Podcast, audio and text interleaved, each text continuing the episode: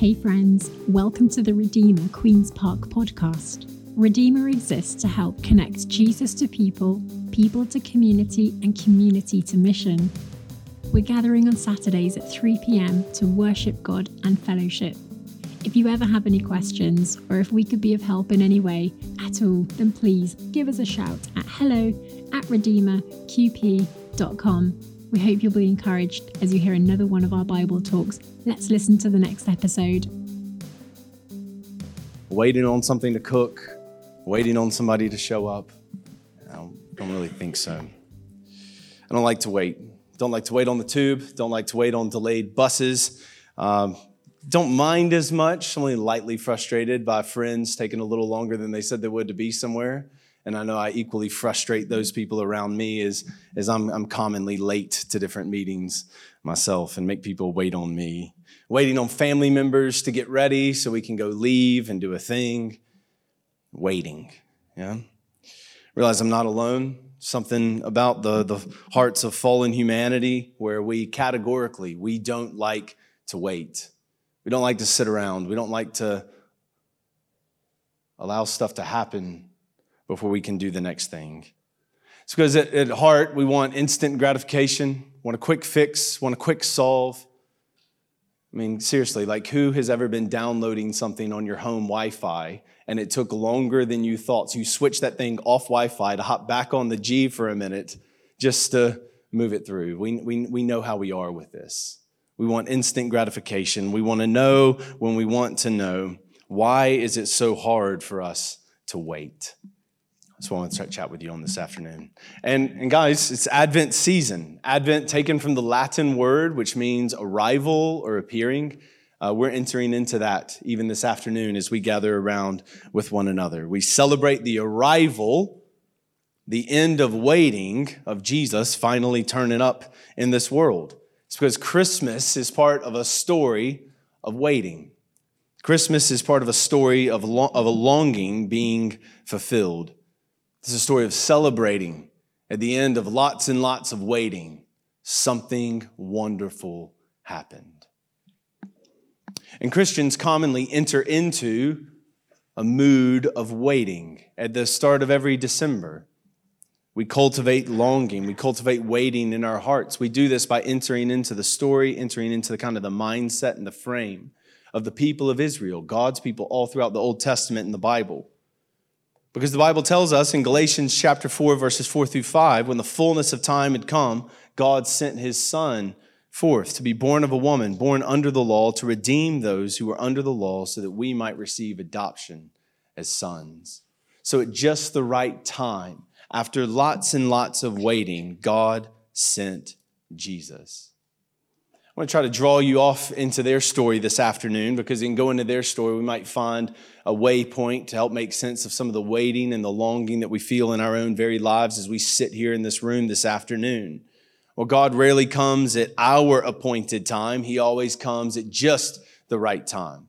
I think the story of the Bible proves this up to us. So I'm just going to give four big truths, remembering trying to preach fast and don't want you to have to wait on the next thing. So I'm going to give you four truths about waiting hopefully feed your mind, but more importantly, stir your soul this afternoon so you can be able to wait on God as well. First thing I want you to know is that God sees you in your waiting. God sees you.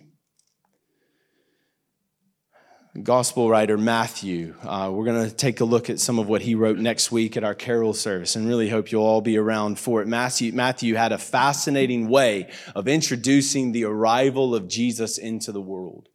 He talked about how at the end of 14 generations, then Jesus showed up, showing us in a Jewish artistic way that God is always faithful. He's always in control and he's always faithful to fulfill the promises that he's given to us. But I want you to, I want you to see two numbers this afternoon. It had been 550 years of God's people living in exile where they waited it had been 400 years since the last prophetic word had been spoken, and God's people waited. Think about it 550 years. Think about how your skin crawls when a bus is five minutes late. The last word God's chosen people received was 400 years ago. And then Jesus showed up. You imagine what it would have been like to wait on that. Wondering, has God forsaken us? Wondering, generation comes, generation goes, promise unfulfilled as far as we can tell. Has God forgotten about me? Has God forgotten about us? Like he promised to do a lot. Has, has he given up? Does he remember me? Does, does he know we're still here? Does he know we're still in exile? Does he know we're supposed to be his like special people where the world gets a glimpse of who he is through us? And here we are living as a political minority over here, spiritually enslaved to this other stuff. Where is he? I probably would have been quite the season of waiting. Maybe you find yourself in a posture of waiting this afternoon. I know it's all going to pale in comparison to 550 years of exile and 400 years of revelation. But let's be honest, what are you waiting on God for? Maybe you can resonate with this this afternoon. Maybe you have a longing in your heart this Christmas season for God to put some relationships back together.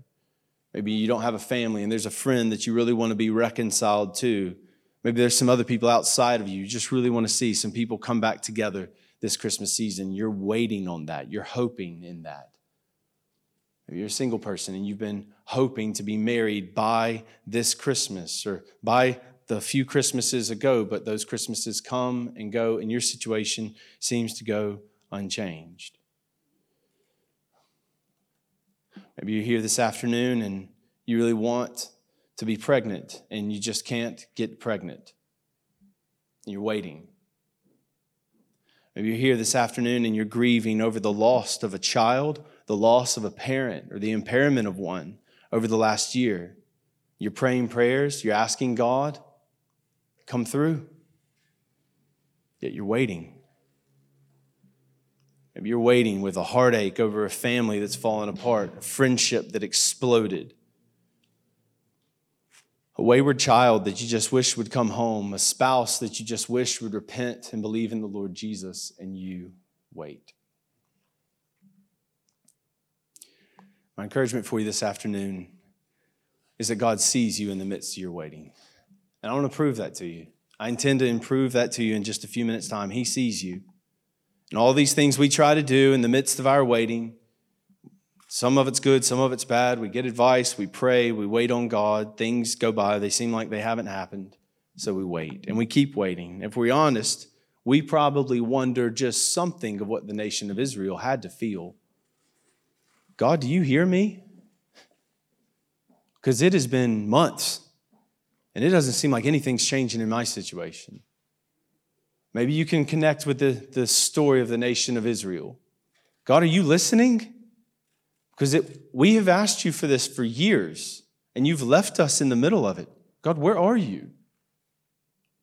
But friend, I do want to encourage you, not with some sense of happy clappy, just believe it and you'll see it kind of, kind of thinking, but I want to encourage you with some rock solid truth this afternoon that God sees you in the midst of your waiting.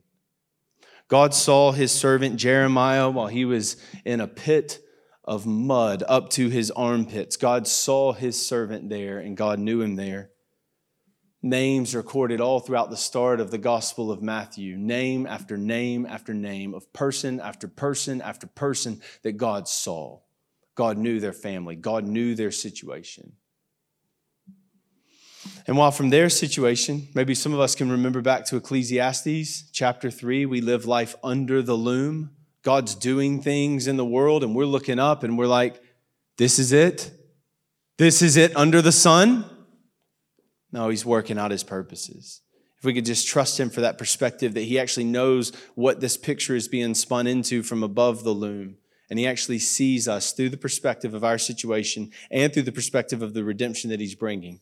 We'll be able to hang on and wait. So here's the second truth. While we're hanging on, while it feels like we're going to just fall apart while we're waiting, here's what God is doing God builds your spiritual muscles in your waiting.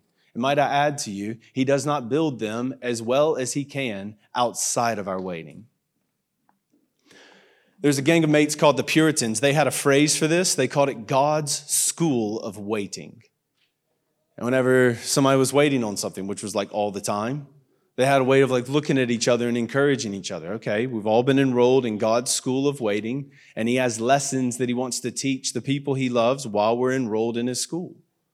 You could even read the, the pages of history right here, though, and you could see God, God, God has His purposes for allowing His people to wait. The William Carey, he understood this well. He spent many years on mission, on the mission field, before seeing a single convert.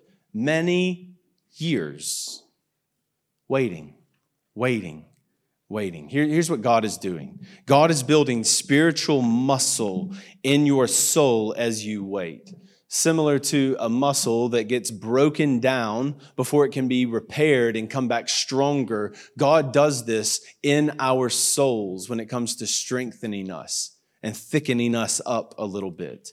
Waiting builds spiritual muscles. So consider just a few things that happen when you go to God's school of waiting or when He leaves you in the gym a little longer than you feel like you want to be. Waiting causes us to pray without ceasing. We are needy, and He owns the cattle on a thousand hills.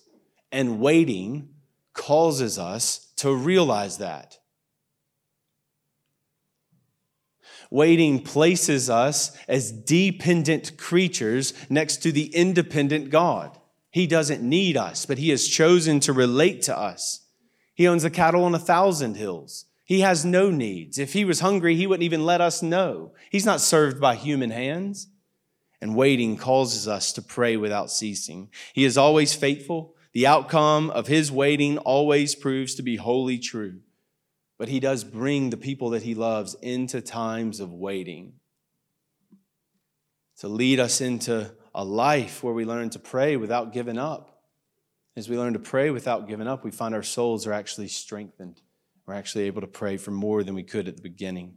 Next, notice this waiting instills in us a clearer understanding that we are creatures absolutely dependent upon our Creator. Now, that's a bit of a mouthful. I just want you to have some big sentences this afternoon so it feels legit. Though our sinful hearts crave omniscience and omnipotence, we possess neither.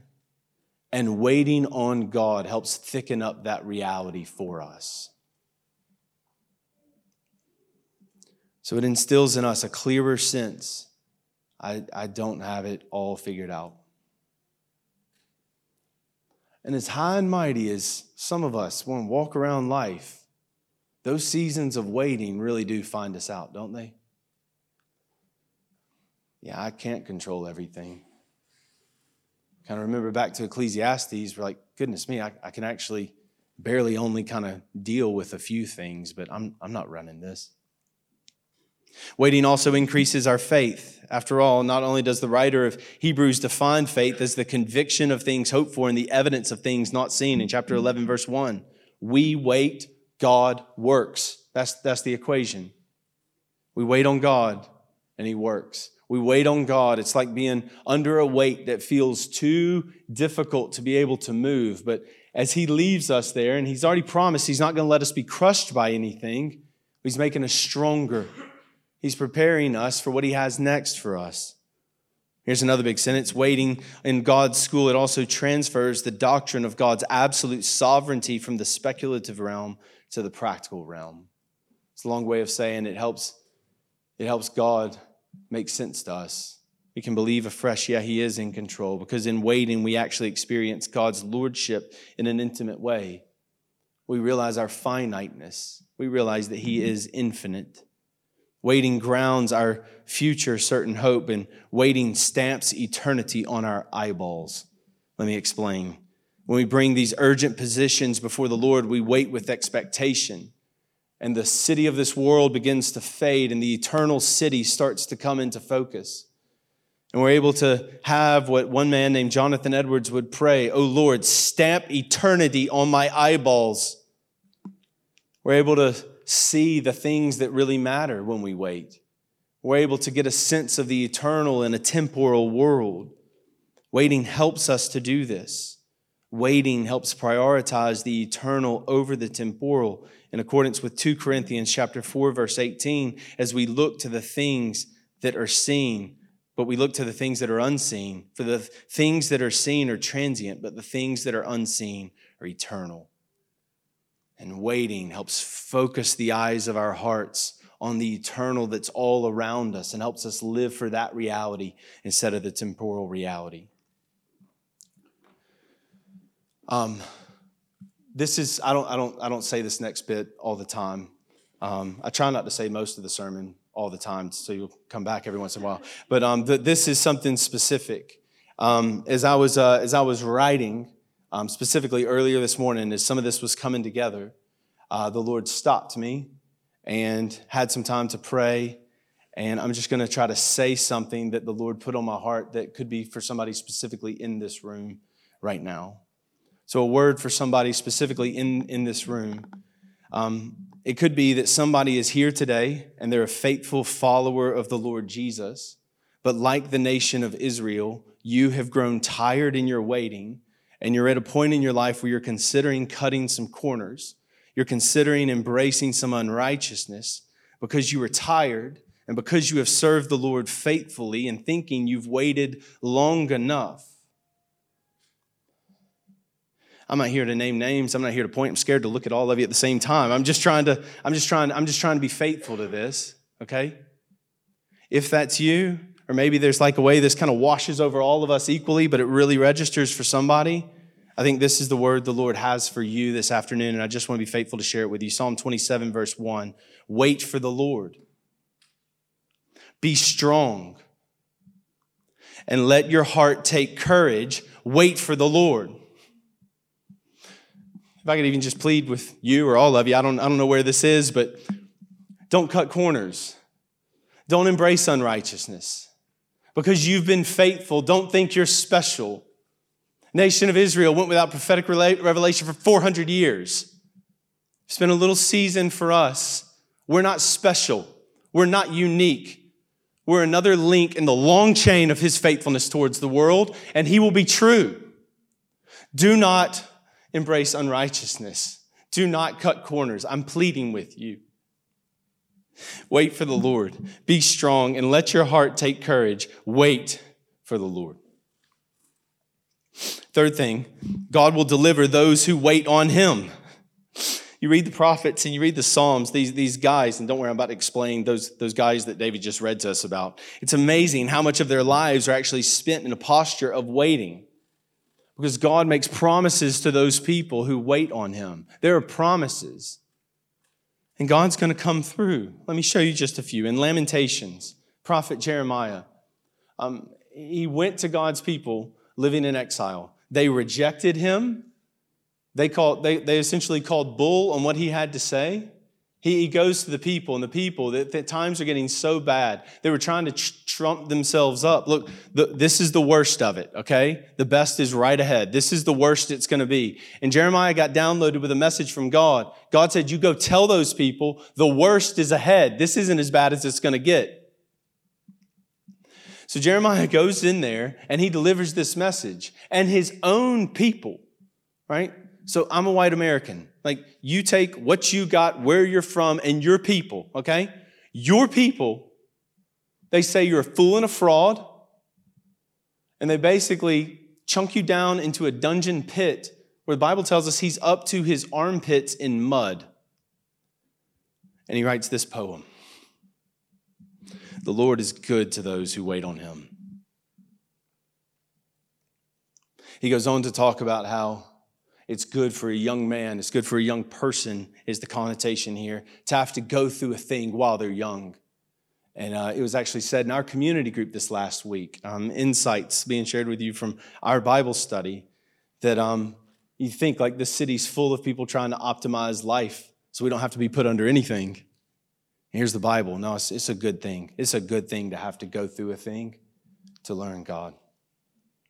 How about Isaiah?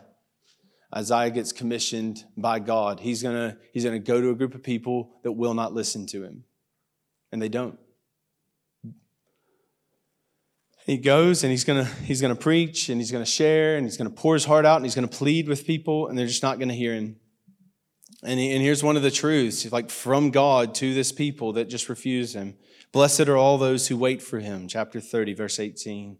And he says, To those who wait for me, I will not put you to shame. Think about this. A lot of people have spent their time waiting on God. According to this, not one of them got disappointed. And I think the enemy, if running a game against all of us, how the enemy runs the game is to come to us and say, listen, he's not good. He's withholding, okay? He's withholding something from you. There's something better that you could have. He's not a good God. He just wants to keep it from you. It's, it's the oldest trick. It's, it's, it's, what got, it's what got Eve in the garden. He's not good, he's withholding. And the same thing comes along. But, but hear this afresh this Christmas season. Not one person who's ever waited on God has been disappointed by God. And if you wait on God, you won't be the first. You're not going to be that one person that just chose to be faithful and do things God's way in God's world. No, you won't, you won't be that first person. No one who has ever waited on God has been let down by God because God always comes through for his people. Well, you say, why does he make us wait? I just wish he'd take the whole thing away. Well, that's kind of what we're talking about this afternoon. There are things that we learn in times of waiting that we actually can't learn any other way. Otherwise, a loving father would certainly instruct us in, there, in those very things. We can hear with Jeremiah once again in chapter 3, verse 26 it is good that one should wait quietly for the salvation of the Lord. It's good for me to wait quietly for the salvation of the Lord. Like, hear me, it's, it's good for Thomas not to get everything he wants all the time and learn to wait on God. It's good for you to learn by not getting everything you want whenever you want it to wait on God. Unfulfilled longings, they teach us to press into the goodness of God unfulfilled longings, they actually draw us deeper into God's character, where we poke around and we probe His character. We read His word and we reconsider His promises. We wrestle with whether we believe His promises or whether we believe in some false, distorted picture of Him. It's in the waiting that the wrestling takes on, and the wrestling actually reveals a deep trust in God. And through the wrestling, like the, the waiting, like the working out, comes joy and strength of faith that we wouldn't have had any other way. So you feel like you're waiting. You feel like you're waiting in a deep darkness. Might I just offer the number 400 years? He will come through in His timing in just the right way. Pastorally, He will not disappoint you. He will, not let anyone down who trusts in him. You won't be the first, he will be true. So keep waiting. And here comes the conclusion. Um, a few of us are going to hand out the Lord's Supper. If you guys want to head to the back, um, I'll holler for you in just a minute. God allows us to wait so that He can deliver Jesus for our salvation. It's the deepest reason in all the waiting. And some of us hear this and we're like, man, that's, that's great. So I already got Jesus for salvation. So why the continued waiting? Follow me here. What Israel most needed is not what they thought they most needed. What they thought they needed was a political deliverance, exile. What they thought they needed was a conquering king with a sword to come through and to slay the enemy and to overthrow the oppressor. That's what they thought they needed. That's what it looked like in the midst of their situations. But what they really needed was restoration with God. And some of us might be sitting here this afternoon, we might be restored to God. And you hear that and you think, well, I don't, I don't know how more waiting is going to be good for me. The fact of the matter is, we're aiming our lives at joy, and we want to be shaped into the person and image of Jesus Christ over time. And there are things that we think we need. We may think what we most need is physical health. We may think what we most need is financial assistance. We may think what we most need is family reunion. But what we need most is a restoration with God. Yeah? So look, Gil, come on up. And uh, these guys are about to come through with, with the Lord's Supper. And when they do, this is, this, is for, this is for Christians. So if you're trusting in Jesus right now, this afternoon, then as the guys come through with the baskets handing these things out, uh, you take one. But if you're here this afternoon and you're not trusting in Jesus for salvation, let the basket pass you by, but don't let this invitation pass you by. Receive Jesus. Receive the bread of life as this basket's passed right in front of you. Trust in Him. And if you're already trusting in Him, then take one of these because you'll need this as well. And don't worry, no one's, no one's judging, no one's looking around. This is between you and the Lord. If you're trusting in Him this afternoon, then you just grab one of these, pass it on. If you're not, receive what I, I say next. What you and I most need is something that is missing deep in our souls. What we most need and what the nation of Israel most needed was restoration with God, whether we know it or not. Ecclesiastes says we all have this groove, this cut in our souls that's so huge, only God can fill it. Uh, Blaise Pascal talked about how the human heart has a gigantic hole inside of it. The North African bishop Augustine, he said, Our hearts are restless until they rest in God. Fact of the matter is, we were created for God. And what we really need is to be restored with God. And only a Messiah can do that. The heart of Christmas can deliver that for you. The unconditional love we sit around here as Christians this afternoon and we just wait on and we long for and we yearn for meaning and security that can only be found in the embrace of a heavenly Father. I'm not declaring it'll meet all of your needs. I am saying it will meet your deepest need and it'll make waiting on God easier to do in the rest of life. Those arms that you search for, those that embrace of romance, that place of security, that place to settle down and know that you're settled in home your soul can have all of that and so much more. And that'll make the outward waiting and the outward conditioning of this thing easier to come by. God is good, and we wait on Him because He is good. We don't wait on Him seeing if He's going to prove His goodness up to us. Because all of God's promises to us are yes and amen in Jesus. And when we're looking ahead at the path called waiting and we're trying to weigh up, should I, should I hold here or should I fold? All we do, Christian, is we look back and we consider has, has, has God said something and has God done it? Did God promise to do something and was he true to it? Because our best indication of God's future faithfulness towards us is his past faithfulness towards us. So, for you and whatever you're waiting on, I invite you to look through the past of your life. I invite you to look through the past of the lives of other people in this church. And then, if you have it, just expand your scope a little wider, past into the pages of history. And then be sure you center it all right in the pages of biblical revelation. Has God not said? And if He has been faithful and true through everything He said in the past, you have no good reason to trust that somehow He's going to glitch now and He won't come through for you next in the future. It's the news of Christmas. Hark, the herald angels sing.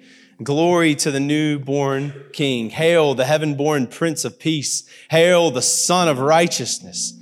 Light and life to all he brings, risen with healing in his wings. Mild he lays his glory by, born that man no more may die, born to raise the sons of earth and born to give them a second birth. It's what we're going to sing about next week in carols. It's what we celebrate right here and now to, tonight as we prepare our very hearts for Christmas. So I cannot offer you physical healing this afternoon, but I can tell you that Jesus' body was broken on a cross for the forgiveness of your soul and your sins.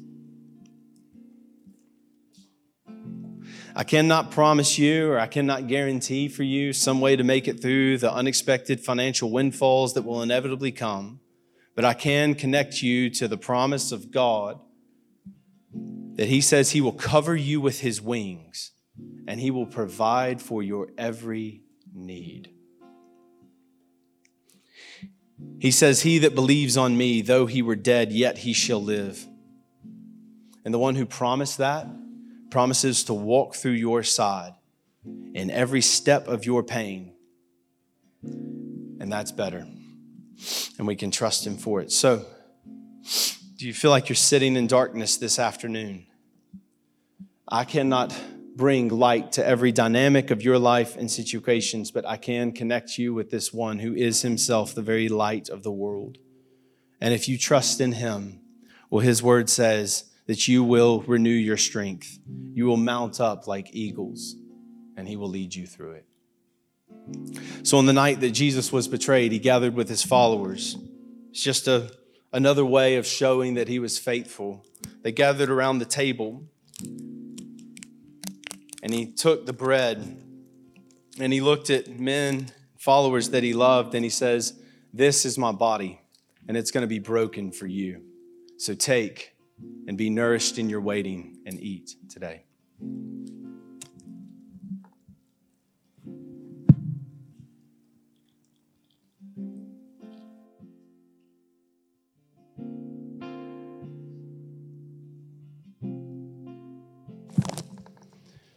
after they ate, some of y'all still trying to get that piece of bread out. um, after they ate, they drank. And Jesus took wine. And Jesus says, This wine represents a new covenant that I will go and make in my blood. And the Bible interprets that and says, The blood of Jesus that was spilled on the cross is the new covenant, that whoever believes in him, we will not be put to shame. So as we wait, and we all wait together, let's take and drink and remember him.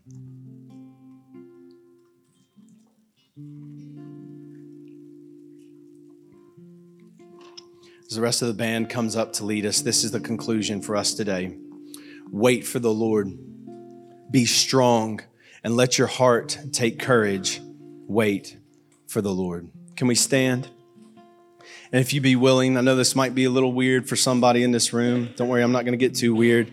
Maybe we could just stand there with our hands opened right before us, just quietly, still right before us. The posture of need, the posture of dependence. Maybe you could take a moment just right here and right now to quietly pray to God and ask Him for provision. Ask Him to fill whatever you're waiting on Him on. Just ask Him.